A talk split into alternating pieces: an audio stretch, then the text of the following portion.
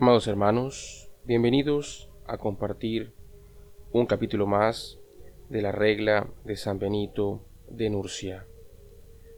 Hoy compartimos el capítulo 62, titulado Los sacerdotes del monasterio.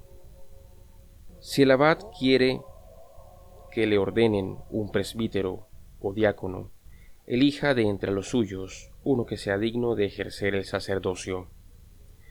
El ordenado, empero, guárdese de la altivez y de la soberbia, y no presuma hacer nada que no le haya mandado el abad, sabiendo que debe someterse mucho más a la disciplina regular.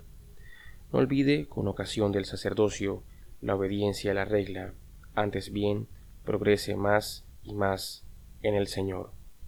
Guarde siempre el lugar que le corresponde por su ingreso al monasterio, salvo en el ministerio del altar, o también si el voto de la comunidad y la voluntad del abad lo hubieran querido promover por el mérito de su vida, pero sepa que debe observar la regla establecida para los decanos y prepósitos.